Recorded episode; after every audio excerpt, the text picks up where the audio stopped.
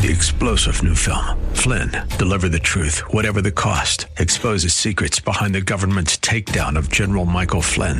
Flynn knew what the intel world had been up to. He ordered the first audit of the use of contractors. This set off alarm bells. He told the truth. He was the most dangerous person for Donald Trump to hire. They had to get rid of Flynn.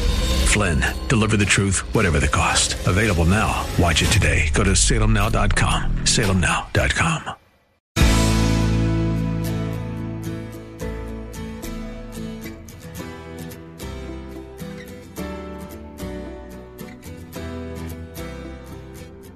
all to the glory of God. There is no thought, there is no feeling, there is no circumstance, there is no action, there is no word that is outside of the realm of being able to glorify God in the Christian's life. Join us now for Grace to the Bay as we glorify the Lord Jesus Christ through sound expository teaching by our teacher, Dr. Roger Chen. Grace to the Bay is the radio outreach of Grace Church of the Bay Area located in San Mateo. If you are blessed by Dr. Chen's message and are looking for a church home, you're invited to come worship with them. Now, here is Dr. Chen. We talk about godliness, trying to be like God, doing that which God is and defines for us in His character and in His Word. We reflect His existing glory back to Him, and that glorifies Him, doesn't add to what He needs to be glorious. People honor you this morning if you're a dad. They praise you, they thank you, they write nice things once a year about you on Facebook. That doesn't add to what they've written. They're writing that because you already are that. You already picked them up back when they remember falling off of the swing. You already provided. You already taught them. They're just reflecting back on this special Father's Day who you already are. It doesn't add to that. In fact, some of the things that they're praising you for are already done. You have grandkids. They're out of your home. You cannot, or probably will not, I should say, put a band-aid on their boo-boo. It's already done. In their minds, you are the complete Father. It's the same idea here. We reflect back to Him in our lives as much as possible, as best as we can, who He already is, but there's a problem. And that problem, as you know, is sin. So rather than reflect back His glory to Him, we, like a broken mirror, refract it. You ever looked in a broken mirror? It doesn't give you a clear image of who you are. And in our pursuit of holiness, in our pursuit of sanctification, we more and more piece back together our lives so that they are the way God meant them to be. And then we become closer and closer to reflecting His glory in a more perfect way. Every step of sanctification, which is spiritual growth. Every repentance and putting off of sin and putting on of Christ, we erase one of those cracks in the mirror and better reflect to God who He is in our lives. So, when Paul calls us to do all things to the glory of God, it is that pursuit of doing all things in a way that represents and reflects who God is, who our God is. And note that in this analogy, the reflection of the sun, for example, does not make the sun any brighter or any more the sun. S U N. It is simply an acknowledgement and response of what the sun already is. And that's what we do for the Lord. And when we get to this verse, 1 Corinthians 10:31, this powerful, infamous verse, we need to pick out a few key points he starts with whether then you eat or drink. Remember, we're still in the context of Christian freedom, and specifically for the Corinthians to whom Paul is writing directly, how that plays out in attending meals at a pagan temple. Then, as we saw last week, eating meat that may have been used in worship at a pagan temple, but at a friend's house or in your own home, or even purchasing it at a butcher shop. So, on the heels of that, he mentions eat or drink. In other words, in light of preferring others, not offending a host, as we saw last week, but most importantly, not causing another Christian brother to stumble, choose to eat and drink in a way that glorifies God by doing all of those things. So, in the context of last week, how do we glorify God? Or how would they glorify God and how they eat? Don't ask questions when you buy the meat. But if a weaker brother tells you it was sacrificed at the temple, then you don't eat it. Glorify God in that because you're preferring Him. You're preferring the conscience or you're making it a non issue if there is a weaker brother present. That's the immediate context. But he goes on to broaden it as a general principle with the phrases, or whatever you do, and then he goes on and says, do all things to the glory of God. There is no area in your life, in other words, that should not be lived in a way that glorifies God. Every aspect. And then you go back and you attach that general principle to eat or drink, and you see it's not just the temple meat or potential meat, temple meat, it is even the mundane things of life like eating and drinking, do all to the glory of God. There is no thought, there is no feeling, there is no circumstance, there is no action, there is no word that is outside of the realm of being able to glorify God in the Christian's life. Does not matter how you feel. It doesn't matter what your circumstances are. It doesn't matter if you lost your job. It doesn't matter if you're scared of COVID, got COVID, don't think COVID is real. It doesn't matter if you're poor. It doesn't matter if you're rich. It doesn't matter if someone just died. It doesn't matter if you're about to die. You can do all things to the glory of God. It doesn't matter if you don't want to. It doesn't matter if you feel depressed, if you feel sad, if you feel elated. It doesn't matter. Well, my husband doesn't. Well, my wife doesn't. Well, my kids don't. You don't understand. Maybe I don't understand, but what I do understand is that in everything you can do all things to the glory of God. You may ask, well, glorify God in my Christian life, but what about the areas of everyday life? What about my work? What about my commute? There is no difference or at least there shouldn't be. And that's where we hone in with uh, eat or drink. There is no such thing as mundane aspects of life that are distinct from that which can glorify God. It is all your Christian life. To say there's a difference between your normal life, your job, commute, and meals, and your Christian life, your worship, church attendance, Bible study, maybe your parenting, is like saying there's a difference between my normal life and the life I live when I am Asian. There's no difference. But even in that, some people will compartmentalize that and say, oh, he means when he's actively engaged in cultural activities or promoting Asian American awareness, like we would Christian evangelism. See?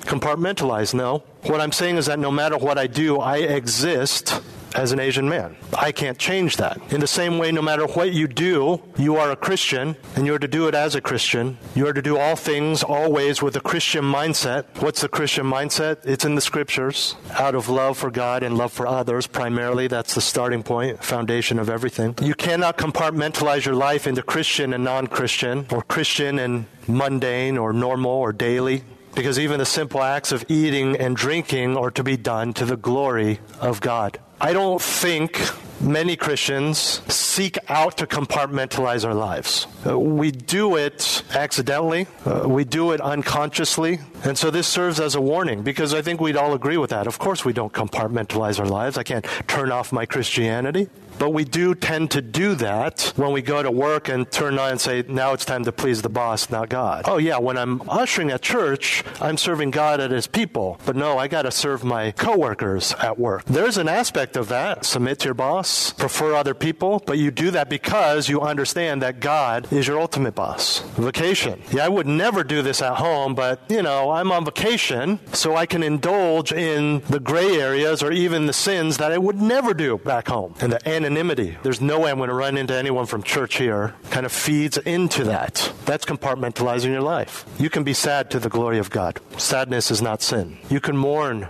to the glory of God. You can struggle and feel pain to the glory of God. Do all things to the glory of God.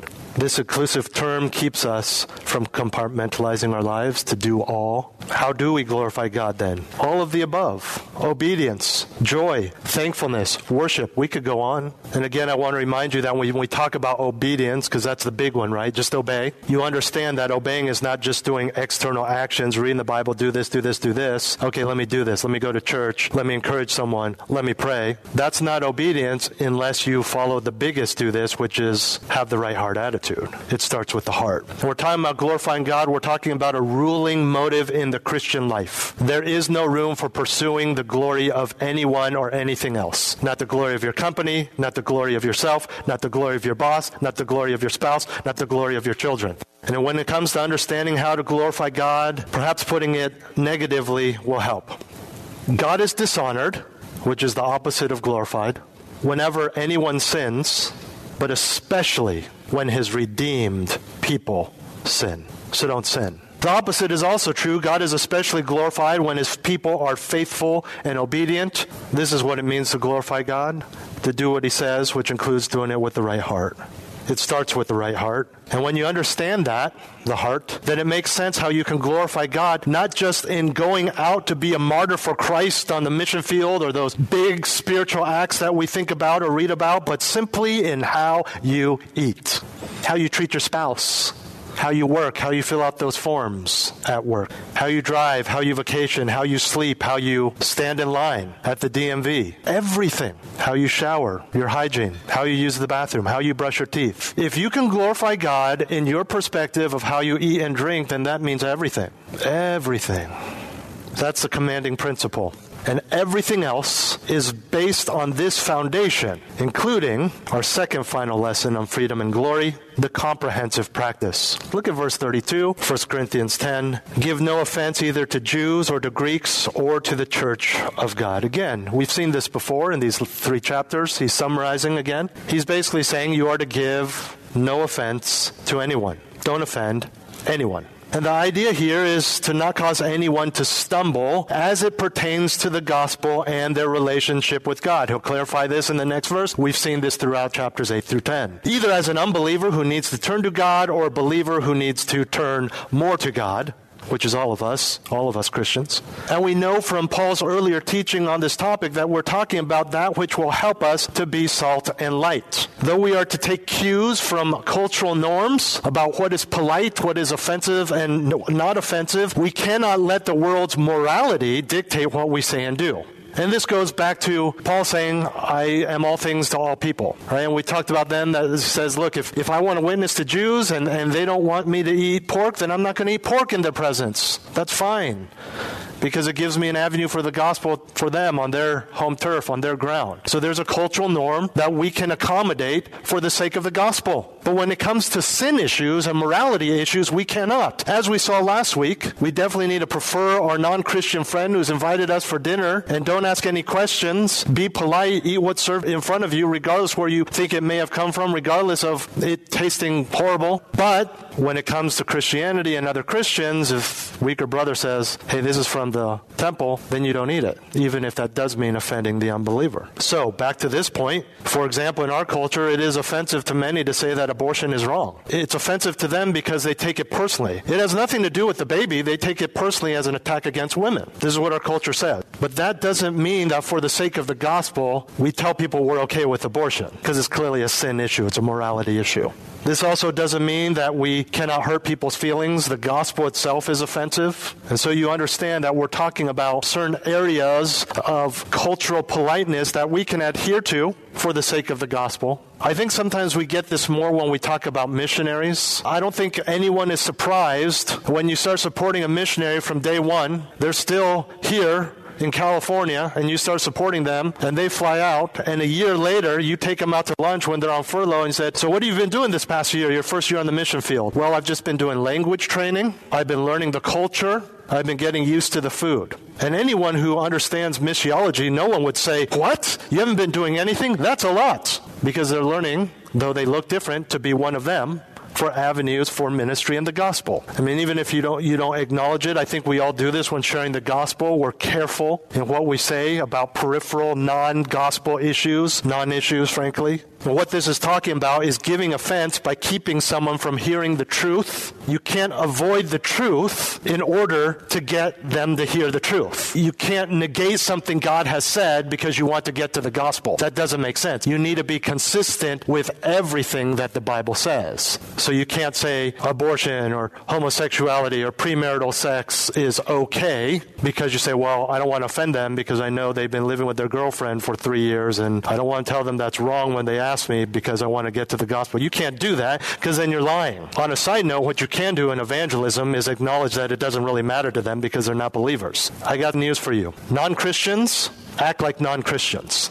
They will act like Christians after they become Christians. So, yes, you need to be truthful, but don't harp on some lifestyle issue that you disagree with to the detriment of the gospel because, and you never even get to the gospel because you get all political, you start arguing, you, they attack you, and so you attack back, and then you're just trying to squeeze them into some sort of legalistic morality. Get to the gospel. Back to our text, this goes back to what Paul said about himself in chapter 9, if you turn there with me. 1 Corinthians 9 19 through 23. He says, For though I am, a, I am free from all men, I have made myself a slave to all, so that I may win more.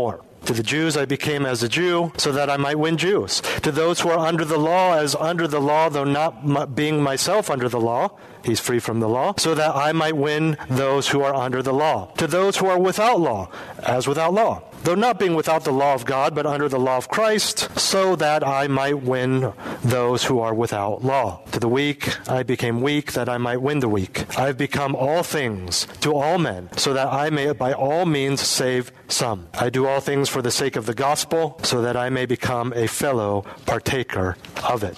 Go back another page to 813. Therefore, if food causes my brother to stumble, I will never eat meat again, so that I will not cause my brother to stumble. This is all big picture stuff for the greater goal of being willing to sacrifice personal desires and preferences for the sake of others and ultimately for the glory of God. And at the end of the verse, back in 1 Corinthians 10, Paul explains that this is to be done for everyone. He says, Jews, Greeks, the church of God. This would cover all the people that were living in Corinth at the time. And if you take Greeks to the general idea of non Jews, this covers all people everywhere in all time. You're either Jew, a non Jew, and a believer or not. So we are to do nothing that will keep a Jew or Greek from coming to Christ, and we are to do nothing that will keep a Christian from growing in Christ. Whatever that stumbling block is for each individual or each people group will most likely be different for the Jew, for the Gentile, and definitely for the Christian. For example, and these are all from within the immediate context, but there could be more than this, especially in our day and age. But by example, for the Jew, Paul would do nothing that would make them doubt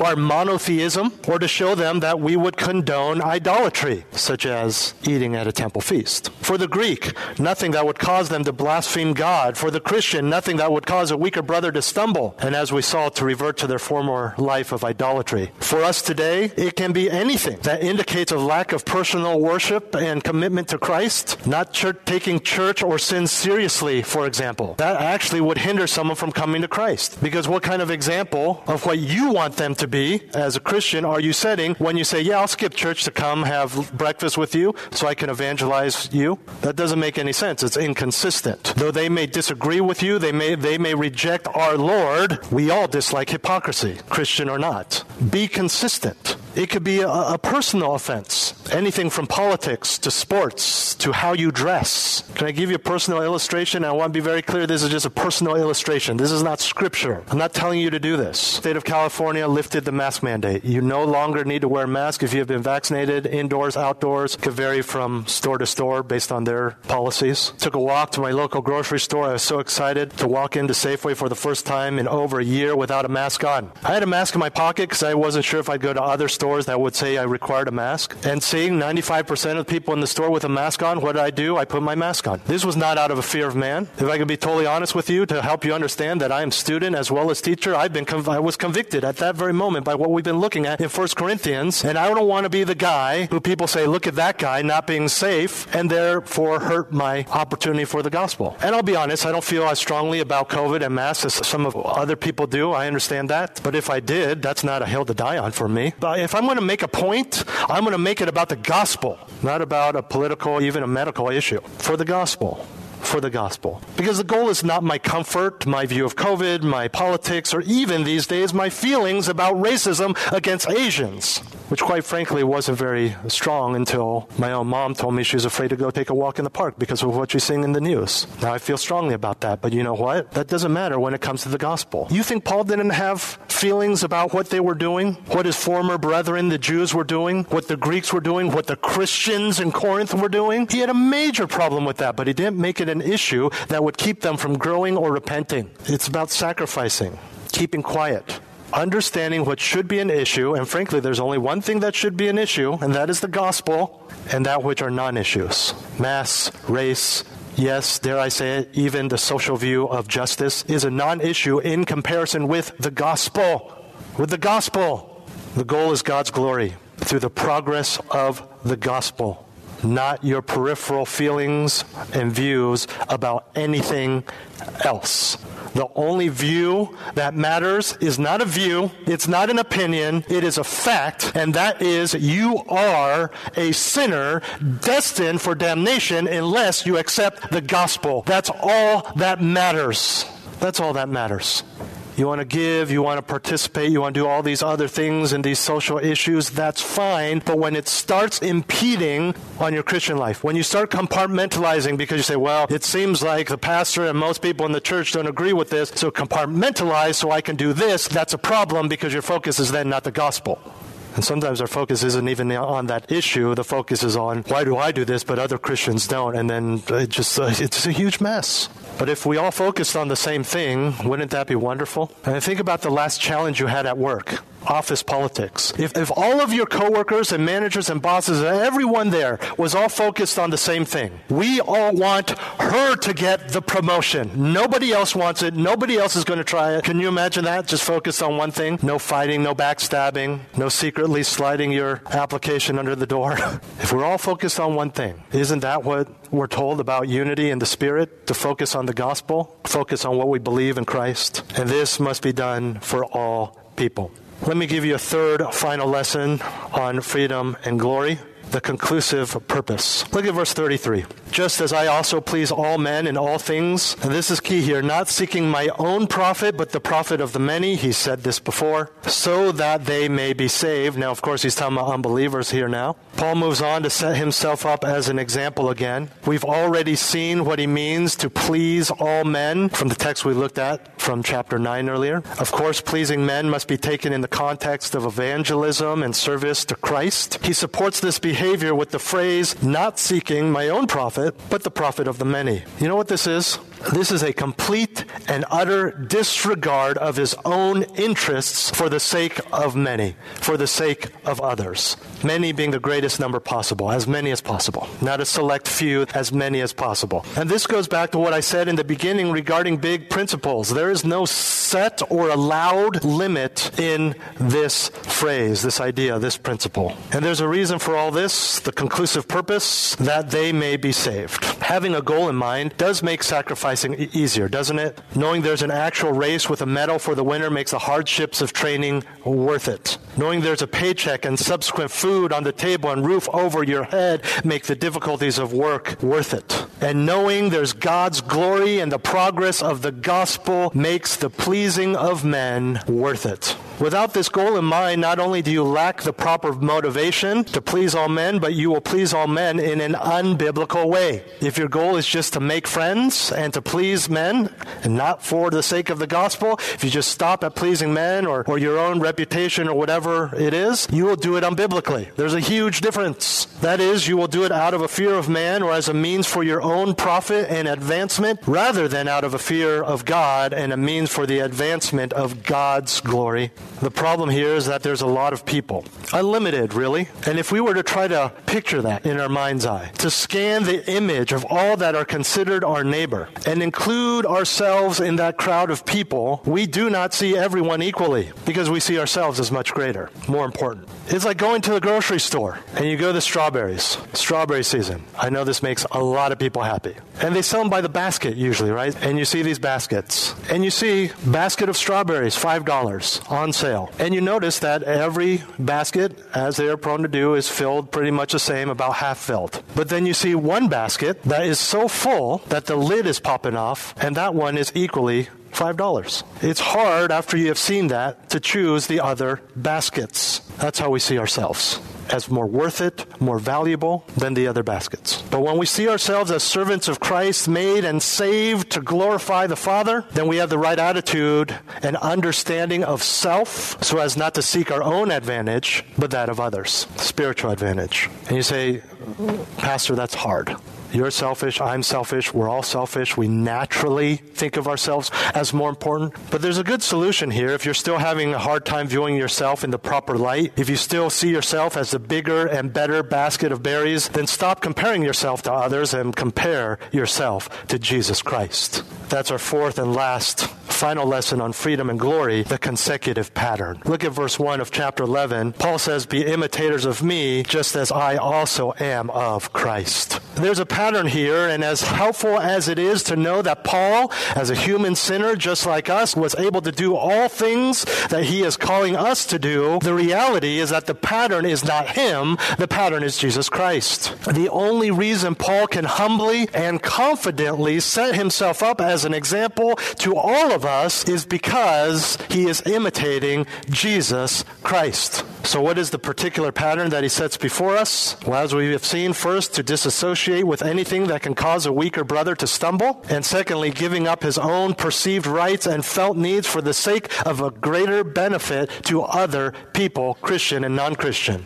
Bigger picture, in what ways is he imitating Christ, such that we should imitate him and thereby imitate Christ? Well, there's a few we've seen in Paul's life that are clearly in Christ's life as well. A willingness to suffer pain and even death for the sake of others having much, whether in heaven or within Judaism, but giving it up. Christ gave up what he had in heaven to come to earth. Paul was very well known, successful, probably wealthy in Judaism. 2 Corinthians 8 talks about this, being poor that others might become rich. It refers to that in Christ, and then Paul says that of himself and what we are all to do as well. He also modeled Christ for us in becoming a servant when he rightfully could have been a Lord. For Jesus, Lord of Lords, for Paul, a Lord or leader within Judaism. Yes, Paul is a great example, but only because he followed the greatest example. There's a lesson here for us. Immediately here, we don't just do what Paul does, we do what Paul does because it aligns with and adheres to the example and commands of Jesus Christ. This has been Grace to the Bay with Dr. Roger Chen. For the next part in this series, join us next week at this same time. Grace to the Bay is the radio ministry of Grace Church of the Bay Area, practicing and proclaiming the purity of biblical truth. You are invited to join them for worship services in San Mateo, Sundays at 11 a.m. Visit gracebayarea.org for service times, directions, live streamed services, listen to archived sermons, or to make a tax deductible donation to help keep Grace to the Bay on the air so that we can continue to share Pastor Rogers' teaching with you each week. Again, that's gracebayarea.org.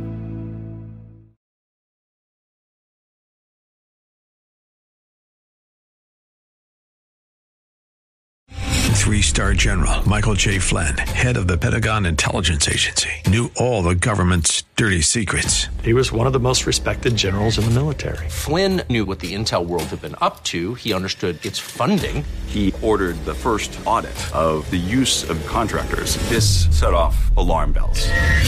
The explosive new documentary, Flynn, Deliver the Truth, Whatever the Cost, uncovers the facts behind this scandal. Flynn told the truth. He was the most dangerous person for Donald Trump to hire. I find out the worst enemy that I'm going to face in my life is right here in America. They took my assessment and they wanted me to change it. And I was like, I'm not changing it. They had to get rid of Flynn with in depth interviews, archival footage, and never before seen personal records of the man behind the headlines. I just felt like I was drowning. Flynn, deliver the truth, whatever the cost. Available now. Watch it today. Go to salemnow.com. Salemnow.com.